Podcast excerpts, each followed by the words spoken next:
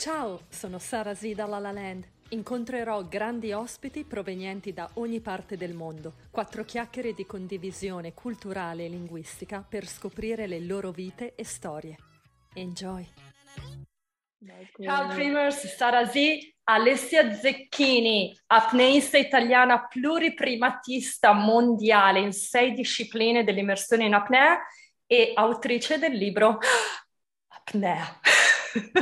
Ciao Alessia, welcome to Los Angeles. Ciao Sara, grazie mille veramente. Grazie a te. Ti ho rincorso per mari e oceani, però io stavo così in superficie, perché io sott'acqua non ci vado, come sai da alcune nostre chiacchierate. Super congratulazioni per la tua vittoria in Turchia, hai raggiunto 69 metri in 2 minuti e 58 secondi.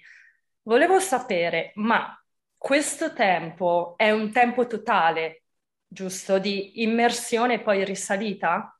Sì, è un tempo totale in cui scendiamo in profondità, prendiamo un cartellino e torniamo in superficie. È stata la tua profondità più bassa raggiunta? No, questo mondiale no, con questa disciplina ho raggiunto nelle Bahamas qualche mese fa i 74 metri che è il record del mondo. È la disciplina più difficile, sì. Quindi hai raggiunto i 79, hai detto 74. 74 metri. In quanto tempo? Più o meno sui 3 minuti e 5, perché questa qui diciamo che è la disciplina in cui ci vuole un po' meno tempo perché è una profondità minore.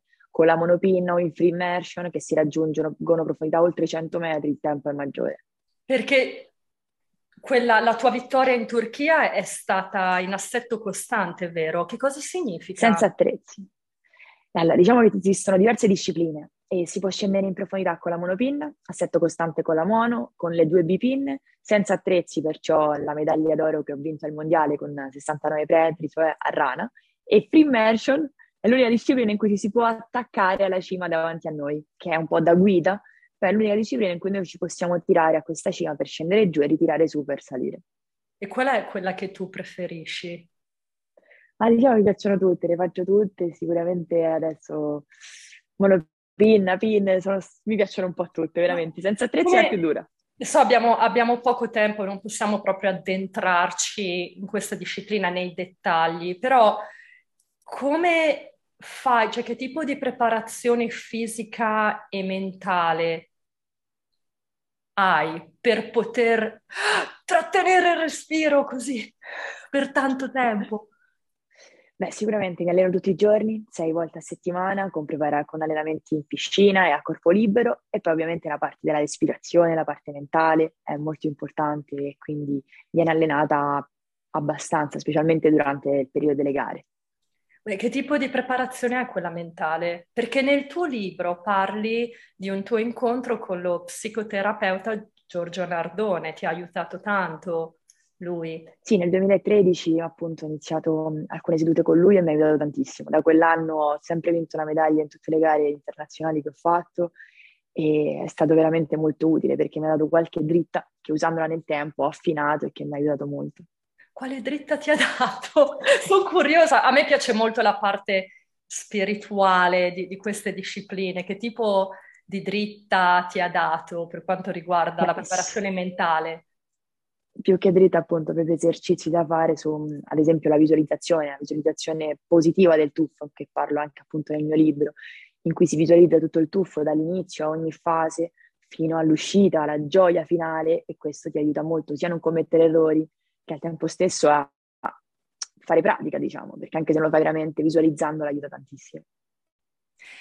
È bellissima la parte nel tuo libro quando affronti lo stato di flow, del flusso. Io posso capirti per quanto riguarda la danza, per gli spettacoli che ho fatto, la preparazione anche io che ho fatto, ai tempi. Ovviamente è diversa la tua disciplina. Ma questo stato di flow, che cos'è per te?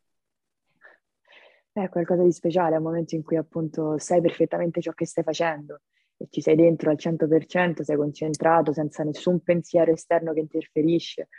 è qualcosa di perfetto, vivi al 100% il momento che stai vivendo e tutto ciò che fai, non dico sfiora la perfezione, ma è fatto veramente molto bene perché si è concentrati al massimo. E tu pensi che puoi capire molto molto bene. Scusami? Penso che anche tu puoi capirmi molto molto bene. Sì, sì, perché quando ho letto, esatto, quando, ripeto, è una disciplina diversa e non estrema come la tua, ma a proposito di questo, so che tu ti rifiuti di considerare questo sport estremo. Però, Alessia, io sono andata in apnea solo leggendo quello che potrebbe capitarti in acqua e che ti è successo, blackout, narcosi, allucinazioni, e non lo consideri estremo. Per me lo è, però io non faccio testo perché per me è estrema anche la piscina, se non tocco devo stare così in superficie, quindi il mio è un giudizio da persona che non sa stare nell'acqua. Però perché non è uno sport estremo? Secondo me non lo è, non lo sono almeno le discipline appunto in cui il corpo può adattarsi così bene a scendere. E secondo me appunto fatto in sicurezza come sono fatte le gare, gli allenamenti, non lo considero estremo, cioè non, è veramente difficile, cioè il blackout sì, può sembrare un qualcosa di estremo, però alla fine è una perdita di coscienza, alla fine allora anche il pugilato potrebbe essere estremo. Sì, è vero, però il blackout o allucinazioni o anche la narcosi, parli di narcosi, secondo me se succedono in un ambiente, anche se questo è il tuo habitat naturale, l'acqua, comunque non sei sulla terraferma.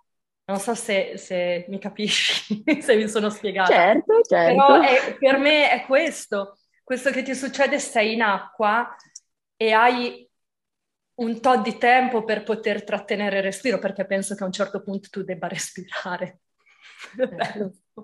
Come tutti, sicuramente. Sì, lo so, però essendo sott'acqua, nonostante è un ambiente magari in cui non ci possiamo stare in eterno, però il corpo appunto è adattato a starci e bene o male appunto non sa di tornare in superficie e ci torna, anche se si hanno allucinazioni. Bene o male appunto si sa sempre la via della superficie, la si ricorda sempre, quindi diciamo che per me non è proprio estremo. Infatti, perché tu sei un pesciolino, quindi tu hai anche modo di vivere, secondo me, in acqua, potresti avere la tua casetta. Sarebbe bello. Per te sì, immagino, ma c'è qualcosa che ti rilassa al di fuori dell'acqua, che ti diverte? Sicuramente mi diverte e mi piace sempre la natura in generale, e andare in montagna ho riscoperto quest'anno che è veramente molto molto bello, soprattutto in primavera, e è molto simile per certi aspetti al mare e quindi è veramente bello. Poi mi piace fare sport, mi piace andare sui rollerblade, diciamo che, e viaggiare. Piace lo scooter, ti piace lo scooter? Lo scooter mi piace tantissimo, infatti.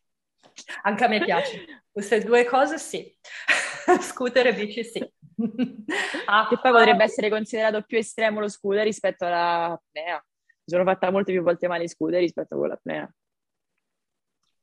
Sì, però forse ora se parlo di questo però diventa una conversazione molto molto lunga, perché secondo me alla base una cosa che penso io è il rapporto che si ha con la morte. Ti spiego, io probabilmente ho paura di morire in generale, cioè ho l'ansia, soffro di questo, soffrivo meglio prima. Probabilmente tu hai un rapporto diverso con la morte? Probabilmente, sì. Cioè, più che altro con la morte, sì, sicuramente, non mi fa paura e poi penso che ovviamente non sto andando incontro alla morte, non farei soffrire più che altro chi mi vuole bene. Quindi fai il massimo per fare tutto in estrema sicurezza e non vuoi andare a sfidare quello. I rischi sono, per me, sono a zero. Esatto. Sì, penso, mi è venuto in mente questo concetto perché se si ha paura di morire, certo, forse, ovvio, uno non farebbe questo sport. Però per me questa è stata una cosa abbastanza lampante. per quanto riguarda l'apnea. Dico, Dio, perché potresti morire, potrebbe succedere questo. In scooter sì, potresti fare un incidente, però sempre sei all'aria aperta, sei sulla terraferma. Però certo, sono concetti diversi, anche perché ho fatto un'esperienza di rafting, Alessia, e sono stata patetica perché sono caduta in acqua e attacco di panico, mi hanno tirato la corda, quindi questo è il mio livello. Si può migliorare, si può sempre migliorare. Ti chiamerò. Da una parte ti invidio anche, nel senso buono, perché secondo me, dimmi se sbaglio, grazie a questa disciplina hai una consapevolezza del tuo respiro enorme che ti permette probabilmente di affrontare ansie e paure nella vita al di fuori dell'acqua. Sì, ovviamente, perché il respiro ti aiuta veramente tantissimo a controllare le emozioni. Se si hanno momenti magari più di agitazione, grazie al respiro, infatti è consigliabile a tutti imparare a respirare bene usando il diaframma, e questo aiuta. La Prema mi ha insegnato tante cose, come appunto a controllare e a gestire stati di un po' più di ansia, di paura, di stress, e la respirazione aiuta veramente al 100%. Ma c'è qualcosa in superficie che ti toglie il fiato? Domanda difficile, vabbè dai, sul mio ragazzo, facciamo la romantica. L'amore! Beh, a parte l'amore. Paracadutismo mi ha tolto il fiato, è stata una delle esperienze più belle che abbiamo mai fatto in vita mia. Ma tu una cosa semplice e tranquilla, no? È semplice, è sicura. Prenditi l'angelo, perché semplicissimo. Tu non hai il senso della paura, neanche, secondo me. Non ce l'hai, non esiste. Valuti i rischi. Se i rischi non ci sono, allora non bisogna aver paura. Ma ci pensi tu prima di fare certi sport? Pensi, però forse potrebbe capitarmi, oppure ti butti e vai? No, penso magari, cioè, pensi se magari c'è qualche rischio, pensi di fare in modo di evitarlo. Ma tanti sport però lo fai comunque. Sono rischi. Beh sì, pensi come evitarlo il rischio. Ti ringrazio tantissimo. E qual è la tua prossima gara? Adesso ho un paio di settimane di pausa e poi ricomincia la preparazione. La prossima gara inizieranno a primavera, a meno che ne farò una in inverno, ma è difficile. Dove la farai? La prima che sicuramente, la più sicura che ho adesso, è San Andres in Colombia. Ciao! Sara Zee, Alessia Zecchini. Un bacio. Ciao! Ciao! Ciao.